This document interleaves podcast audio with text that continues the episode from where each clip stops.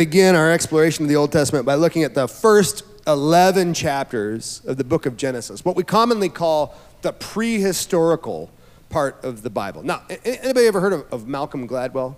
You familiar with this guy? He's a, he's a writer, he's a thinker, an author, and, um, and he's got this formula that he uses to help determine whether or not somebody is an expert. Are you familiar with the formula? You know what it is? Just shout it out. 10,000 hours, right? You, you, have got to spend a focused 10,000 hours on a particular skill or researching a particular topic but before you're an expert.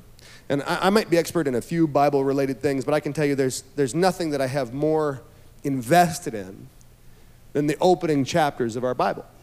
Because I think that they are the most important chapters in the good book. They set up for us who God is and who we are in relationship to God. They frame everything. And, and one of the things that people so often misunderstand about these, these stories is they, they read them as though they're out of a history textbook and they read them through a like, like a, an a&e sort of lens like they're watching an expose now there are historical books in our bible but these are pre-historical books meaning they're not concerned primarily with dates and times these earliest stories in our Bible are concerned with relationships. And primarily the relationship that we have to God. And in the beginning of the Bible, God is revealed to us as a, a maker, a creator. And of course, most people, when they think about God, they kind of have this uh, sort of Zeus like image of God in his white robes and big gray beard judging everyone. But the image of God as a judge doesn't show up till much later. And so, if we're to appropriately understand who God is, we got to let God teach us about God's self on God's own terms. And God decides that the first thing we should know about Him is that He makes things. And He makes us to be like Him. We are imprinted with His likeness, His image, His vocation. And everything in these first few chapters is really about that. So there's five stories that matter the story of the Garden of Eden, the story of Cain and Abel, the story of the founding of the first city, uh, the story of the great flood and Noah. And, then lastly, the story of the Tower of, of Babel. Now, there's other stories in there, but these are the, the five major ones. And what I want you to understand is that these are really stories about you and me. These are stories that are instructive for what it means to, to be a human being a man, a woman, a boy, a girl, a, a husband, a wife, whatever. And, and, and so we've got to understand that, that when the Bible tells us the story of the Garden Eden, for example, and, and, and it tells us that, that the first human couple was Adam and Eve, we got to understand that, that, that that word Adam literally means man.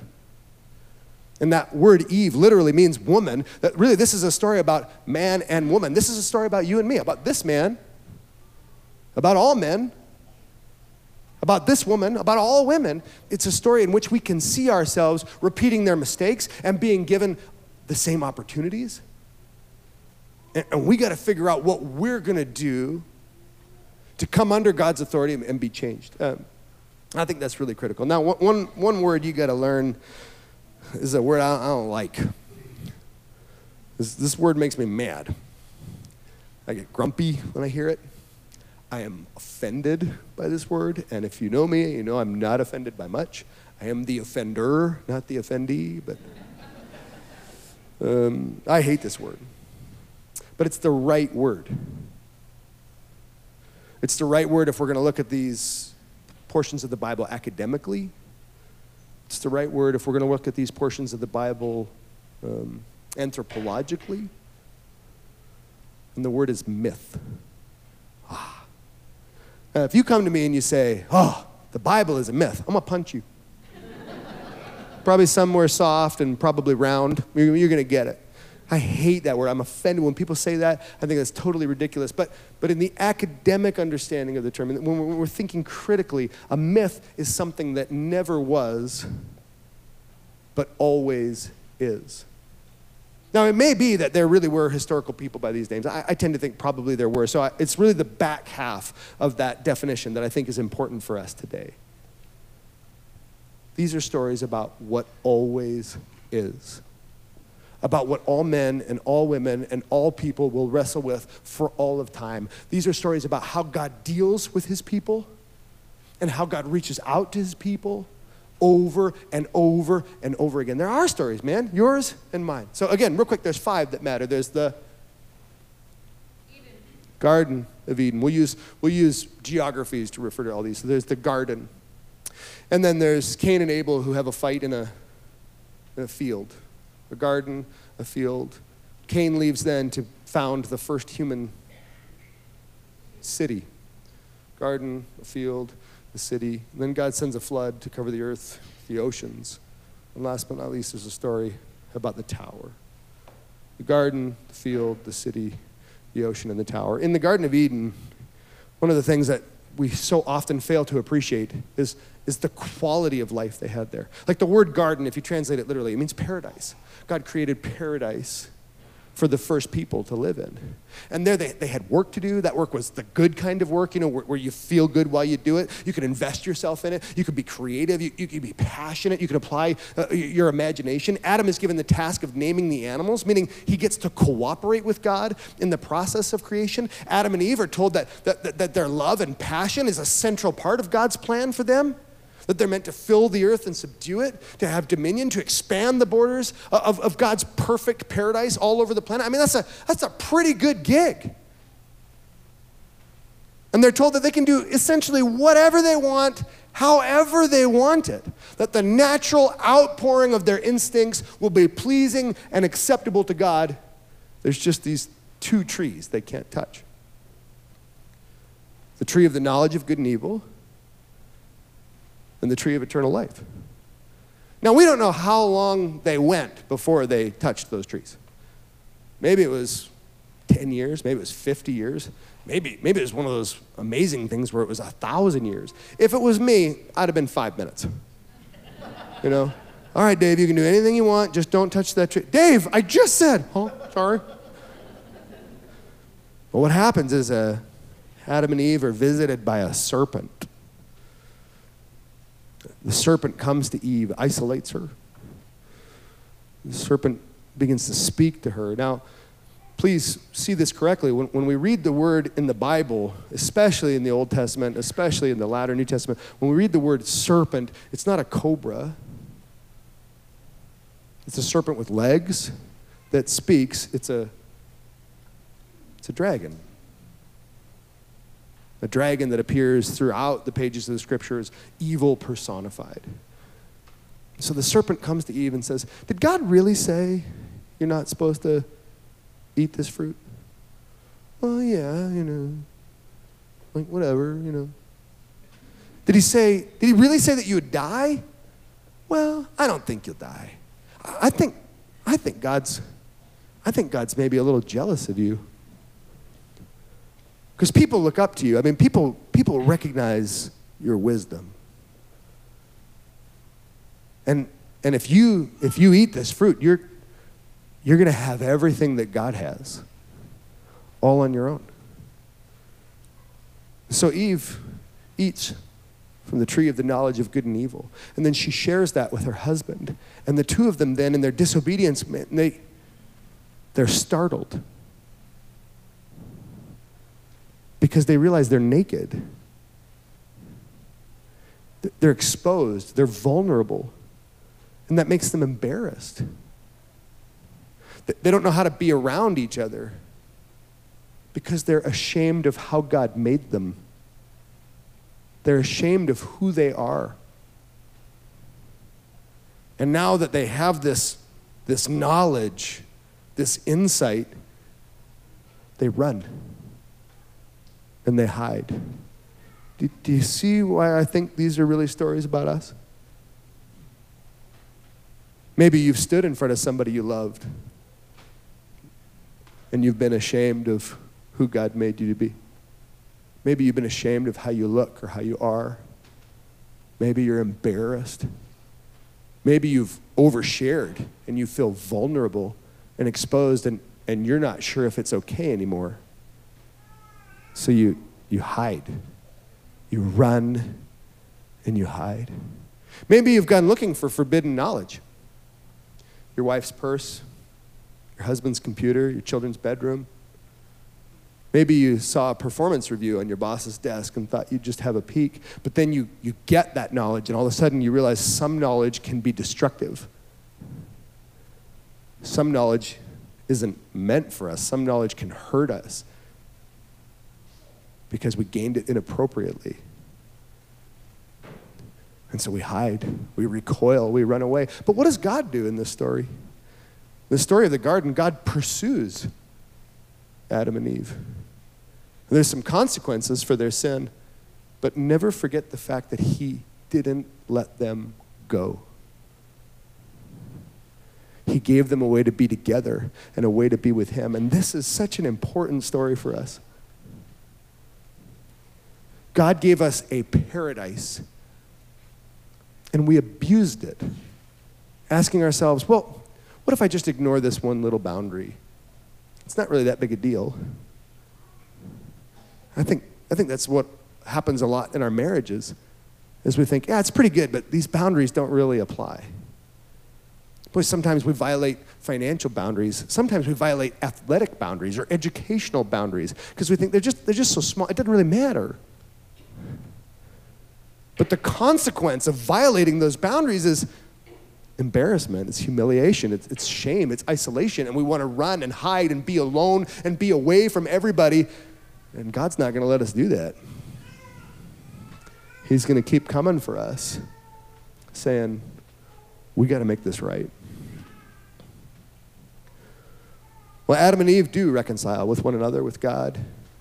And they, they pick up and they move forward. They have children.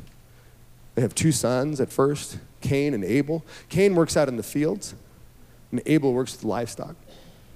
And the time comes that, that God requires an offering from Cain and Abel. And, and Cain gives an offering of, of grains and things from the fruit of the ground. And, and the Lord is not pleased with Cain's offering. Pay attention to that language. Because we don't have any indication that God was angry with Cain, just that the Lord wasn't pleased with Cain. Abel, on the other hand, gives the best offering, the single greatest offering of which he can conceive, the most pure, precious, well regarded offering. It's like his heart is just pouring forth in this sort of romantic, passionate plea to God. And the Lord was pleased with Abel's offering.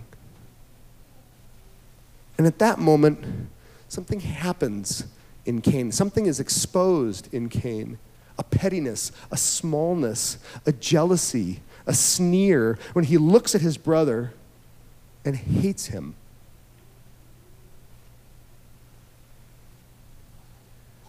This happens to us a lot. We don't put in the effort. And when somebody else gets the accolades, we're angry at them for trying, for investing, for risking, for doing what we could have done but that we just didn't feel like doing. So, like when you apply for a promotion and you don't get it, but you didn't really do all you were supposed to do. And then you go, well, of course, Mr. Perfect's going to get it. Yeah, of course, the person who put in more effort than you will get the thing. Of course. But, but in our smallness, we blame them, we villainize them, we imagine ourselves injured victims. And we do what Cain did. We, Cain took his brother out into the field and murdered him. Murdered him. This is the long term result of our envy, of our smallness. Instead of owning up to our responsibility, instead of seizing the opportunity, we just get mad at everybody who does better than us. And the Lord visits Cain and says, Where is your brother? Am I my brother's keeper? Yes. This is the answer in the scripture. Yes, you are your brother's keeper. Cain was meant to keep his brother Abel. You and I are meant to keep our brothers also. And who is your brother? Everybody. Everybody. According to the words of God, every human being is made in the image of God. That makes us all brothers or sisters if you prefer. But the point is that none of us is permitted to hate any of us. Not in the family of God. We are meant to keep and preserve and love one another. Yeah, but but they're not a Christian. So, doesn't mean you get to hate them. Ah, but don't you understand? They they think differently than I do. Oh, you mean they think? Fantastic.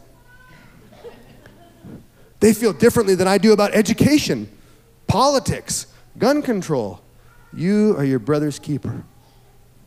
Every brother, kept always, forever. In punishment for his murder, Cain is sent out east of Eden into the land of Nod, a, a no place, a wasteland, a, a big nothing.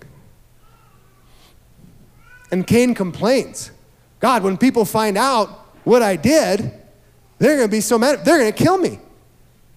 And the Lord says, No, I will protect you. I will place a mark upon you. No one will be able to kill you. So Cain leaves, and he goes and he founds the first human city. He and his wife have children, their children have children, their children's children have children. We are now in the third episode of these early stories of the Bible. To review, we begin in the garden. Cain and Abel have an altercation in the field, and now Cain founds the first human city the garden, the field, and the city. Now, in the city, Cain's family begins to do remarkable things. I mean, um, ba- baffling things. They, they, they, invent metallurgy, cosmetics, uh, stringed instruments. They, they, come together in new forms of society and, and government. They, they, they, create weapons. They, they, they keep creating because they're made in the image and likeness of their creator. They're doing what they were supposed to do from the beginning. What they're doing is, is actually really good. The problem is that they're trying to do God's things without God's involvement. They want God's stuff without wanting God. And every time you do that, every time you catch yourself doing that, you're, you're stealing. And when you steal from God, the things that you have, they sour, they, they pervert. And that's what happens in this first human city. All the good things turn sideways, and that first city deteriorates into wickedness. Every imaginable vice and crime, such that God says, I regret ever making people. I think sometimes God must look down on me and go, Ah, Dave, oh, you were a mistake, buddy. I mean, you could have maybe kept in the oven for an extra 10 or 20 minutes, you are half baked, brother. Because we, we, we make mistakes. And people wonder what kind of wickedness did they have. You know, it's not the specifics of their wickedness.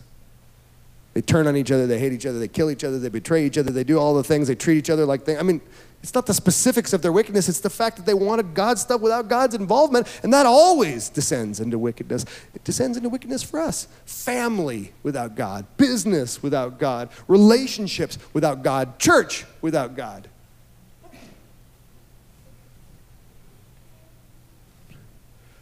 And so the Lord sends a, a flood water begins to spring up from the ground. It starts to rain. The whole planet for 120 days is covered with water.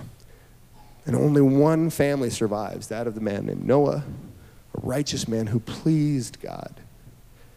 And God used Noah to rescue representatives of all the animals, which there's a huge ecological message there that we won't go into, but, but you're going to go back and read these stories this week. And I want you to have enough information to mine into them more deeply. We go from the garden to the field to the city to the ocean. And at the end of this flood, when all the wickedness of the planet has been cleansed, Noah drives his boat into the ground. And the very first thing he does is he makes liquor and get drunk. Can you imagine what God is thinking? Like, you're the one righteous guy on earth. You're the one guy through whom I can execute my plans, renew my covenant, work to get humanity back, and you're drunk like on day one. And, and he's not just drunk, he got no pants on, he's naked, everybody sees. He's like, Really? You're, you're the good one? That's like us, man. God gives us a second chance and we blow it at the first opportunity. You get a second chance at work. You get a second chance in your love life. You get a second chance after a heart attack. You, you get a second chance after a second chance after you get second chances on your second chances, and you just keep blowing it.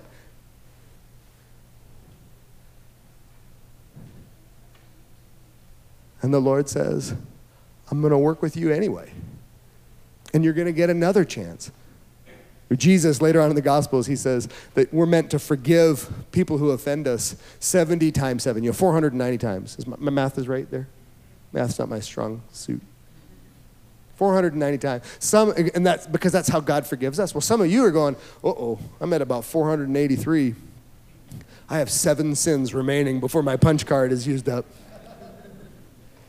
But the truth is that that, that number isn't an actual number. It's meant to represent that God will always have more forgiveness than we have violations. And we need it, man, because we're going to screw up a lot. But the good news of the gospel of God is that He doesn't give up on us. One time, God did what we want. One time, He said, All right, you're mad at the terrorists, you're mad at the bad people. I'm going to kill all the bad people. That's what we want, right? There's bad people over there. Why didn't the Lord just kill them? Why didn't He take care of the bad people? We have enemies. Why didn't God just remove Al Qaeda? One time, God does that thing that we all want God to do. And on day one, after, like the very next day, we're all naked, no pants on, glug glug. And the Lord says, I give you another chance to get it right, and another one, and another one, and another one, and another one. We keep blowing it.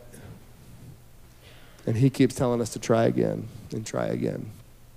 In the final episode, in these first 11 chapters, all of the people in this new world decide they're going to put their minds together and they're going to create a tower, which is actually pretty cool. Nothing wrong with making a tower.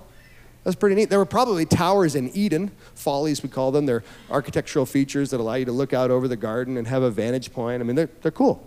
So now, again, the people are doing once more what they were created to do make stuff, experience stuff, cooperate, collaborate.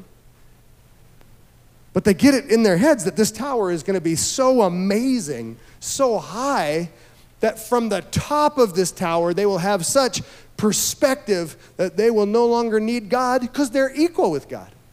That's the same lie from the garden. And it's a lie that we buy into all the time because of my capability, because of my education, because of my wealth, because I'm so good at managing my life and controlling my relationships, I don't really need God. I got everything I want, I got everything I need because I'm a grown up. I got my big boy pants on. I don't need the crutch of religion. And the Lord looks over and goes, boop. And they bust out in confusion so that they can't understand each other anymore. It's like they're not talking the same language. And I think that's what happens to us when we become infatuated with our own capability. When we become enamored of our own significance, is something comes out of left field and totally bewilders us. Something for which we have no paradigm that we could never see coming just knocks us flat on our butts, and we go, "Oh, maybe I need God after all." And the Lord goes, "Yeah, because this is God's world that the Lord has made, and the Lord has placed us in it for His pleasure and to execute His vision for this planet. And when you get off track from that, things are going to spin wildly out of control and become terribly confusing. Now, there is one other chapter that probably, one other story that probably fits into all this. It's the story of Job. You ever heard that one? Story of Job probably took place before the great flood. And it's, a, it's, a, it's weird. It's got some weird stuff in it. God is up in heaven looking down over all the people of the earth, and he sees Job, who's wealthy and influential and wise. Everybody loves Job. He's righteous, he pleases God. And the devil, the, the serpent, comes up to the Lord and says, Hey, I know you like this guy, but the only reason he's good is because he's wealthy. The Lord says, All right, take away his wealth. Let's see what happens. So Job loses everything through a series of calamities and disasters. All his resources, all, everything, it's gone. And he's still good. And so the devil comes back to the Lord and says, Look, I know you're pretty excited about Job, but the only reason he's good is because he's got his family. Let me take away his family. Okay. Disaster strikes. Job loses his children, his grandchildren, his household. The only thing Job is left with is his wife, who complains at him bitterly for the entire rest of the book. And I like to imagine that Job wishes she had gone too. the devil comes back to the Lord and says, Job is good still, huh? Yeah, he's amazing. The only reason Job is still good is because he has his health. Let me take away his health. Let me do it. Let me, let, let's see what happens. Let me do it to him. And so the Lord relents, and Job breaks out in these horrible sores. He's itchy, he's scabby and pussy, and he's got to scratch himself with broken pieces of pottery. And Job never sins. He never, he never complains. He never turns on God. He never says, What are you doing to me? I mean, Job's got these three friends. They gather around him. They're looking at him. He's uh, quivering in a puddle in the fetal position, bleeding and crying all over the place. And they go, Dude, you know why this is happening. You're a sinner. I got those friends. Your problem is you're not good enough. The Lord's getting you. And Job says, I never sinned. Just own up to it, man. You're a dirty, rotten sinner. I never sinned. For 40 chapters, they just beat him up. Until finally, Job looks up to heaven and he goes, God, what, what is happening to me? How could you let this happen? And then God gets angry. I had a low moment this week. I was praying and uh, I was I was feeling angry.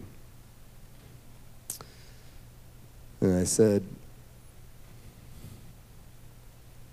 I'm really ashamed by this. I said, God, you just, you don't show up for me like you do for everybody else.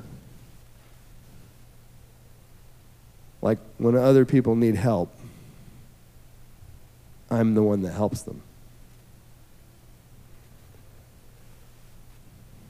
But,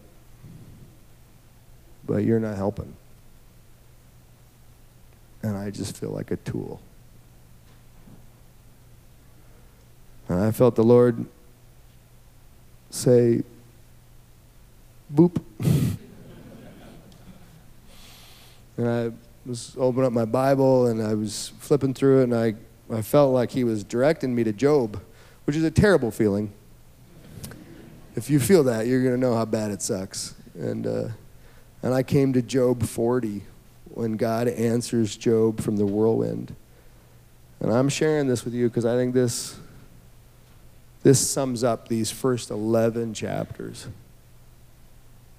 Because these opening stories of our Bible are about who God is and who we are in relationship to Him.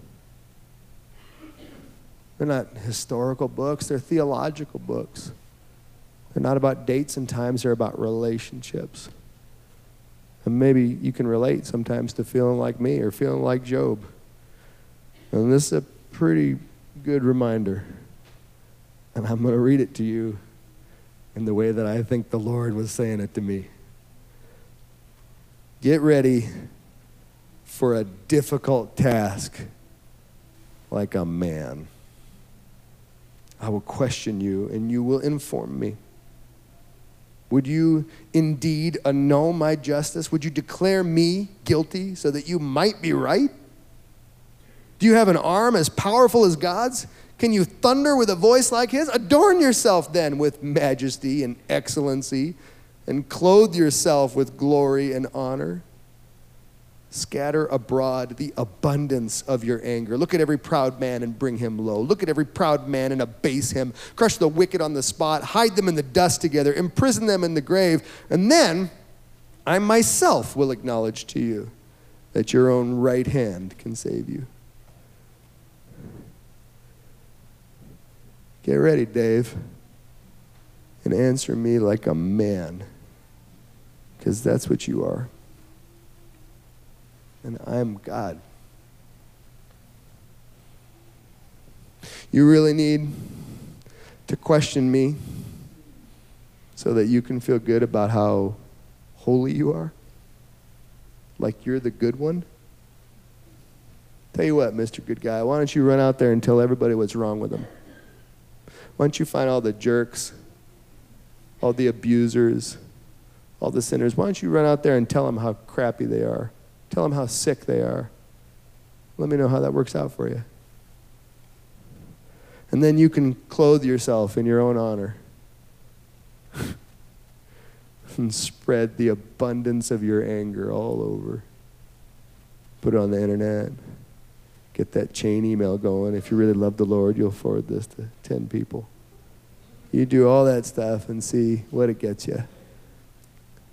Because in the end, it's going to get you a fistful of dust. That's about what it's worth.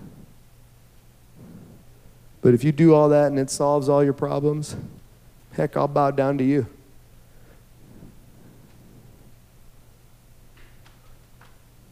But I think you know the problem, Dave, is that you're not God. See, these stories are about who God is and who God has made us to be. And we are meant to be like God. And God keeps raising us up. He keeps giving us new chances and new hope. He's putting us on our feet. He wants us to be strong and capable and confident. And, and, and as we're getting stronger and stronger and stronger, all of a sudden we start thinking that maybe, maybe the source of our strength is us. Boop and it all comes crashing down. And whether you're looking in the garden or the field or the city or the ocean or the tower, again and again and again, the Lord is saying to you, I've got good plans for you. I've got good promises for you. We're going to do some stuff together. But the second you decide you're going to do it without me, you're in for a world of hurt, brother. And so, my hope for our church, for you, for me, for my children, for everybody, is that as we dive into these stories, we are going to be reminded again and again and again of who God is and who we are in relationship to Him. That we serve God. And when we serve God, He's pleased. He's pleased and He helps and He redeems and He restores and He offers new hope and new chances and new opportunities again and again and again and again, as many as we need and more. Lord, thank you for the privilege of being with you, being in your house, learning things from your word, gaining insights and wisdom. Man, we need wisdom. We need hearts that are humble and teachable, where your spirit can correct us and rebuke us and lift us up and make us strong and make us bold and make us brave. But we got to do those things with you, not apart from you. And though we know that, that's hard to do. So give us humble, teachable, and obedient hearts. In your name we pray. Amen.